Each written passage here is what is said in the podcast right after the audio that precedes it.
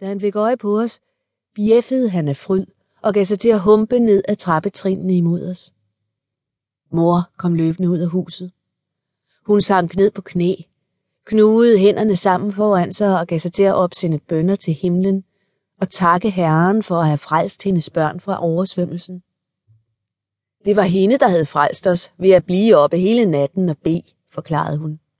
Kom ned på knæ med jer og tak jeres frelsende engel, sagde hun. Og tak også mig. Helen og Buster lagde sig på knæ og begyndte at bede sammen med mor.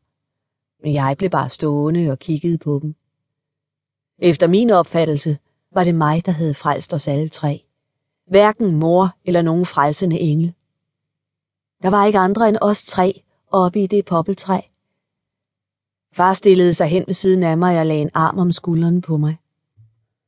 Der var ikke nogen frelsende engel, far, sagde jeg, og gav mig til at forklare, hvordan jeg havde nået at få os op i poppeltræet i tide, og havde regnet ud, hvordan vi skulle bytte plads, når vi blev trætte i armene, og havde holdt Buster og Helen vågne natten igennem ved at høre dem i alt muligt.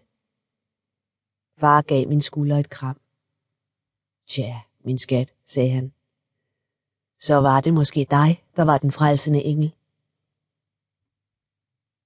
Vi havde et lille nybyggersted ved Salt Draw. En biflod til Pecos River i det vestlige Texas bølgende landskab af knasende tørre græsmarker. Himlen stod højt og blegt. Landet lå lavt og udpint i alle nuancer af gråt og sandfarvet. Nogle gange blæste det uden ophør i dagevis. Men andre gange var der så stille, at man kunne høre en hund gø på Dingles Ranch to miles op ad floden. Og når der kom en hestevogn hen langs vejen, hang der en hale af støv efter den i luften i lange tider, før det atterdalede til jorden. Når man så ud over landskabet, var næsten alt det, man kunne se, horisonten, floden, hegnene, grøfterne og de skravlede sædertræer, lavstammet og fladtrygt. Og mennesker, kvæg, heste, firben, ja selv vandet bevægede sig langsomt og sparede på kræfterne. Det var et barsk landskab. Jorden var som klippegrund. Når der da ikke lige var en oversvømmelse til at forvandle alting til mudder. Og dyrene var knoklede og seje. Selv planterne var få og stikkende. Selvom det fra tid til anden kunne hende, at et tordenvejr med et fik mængder af vilde blomster til at springe ud. Far sagde, at High Lonesome, som stedet blev kaldt, det var ikke noget sted for de svage i ånden og bløde om hjertet, og han sagde, at det var derfor, at han og jeg klarede os rigtig godt der, for vi var begge to nogle hårde negle.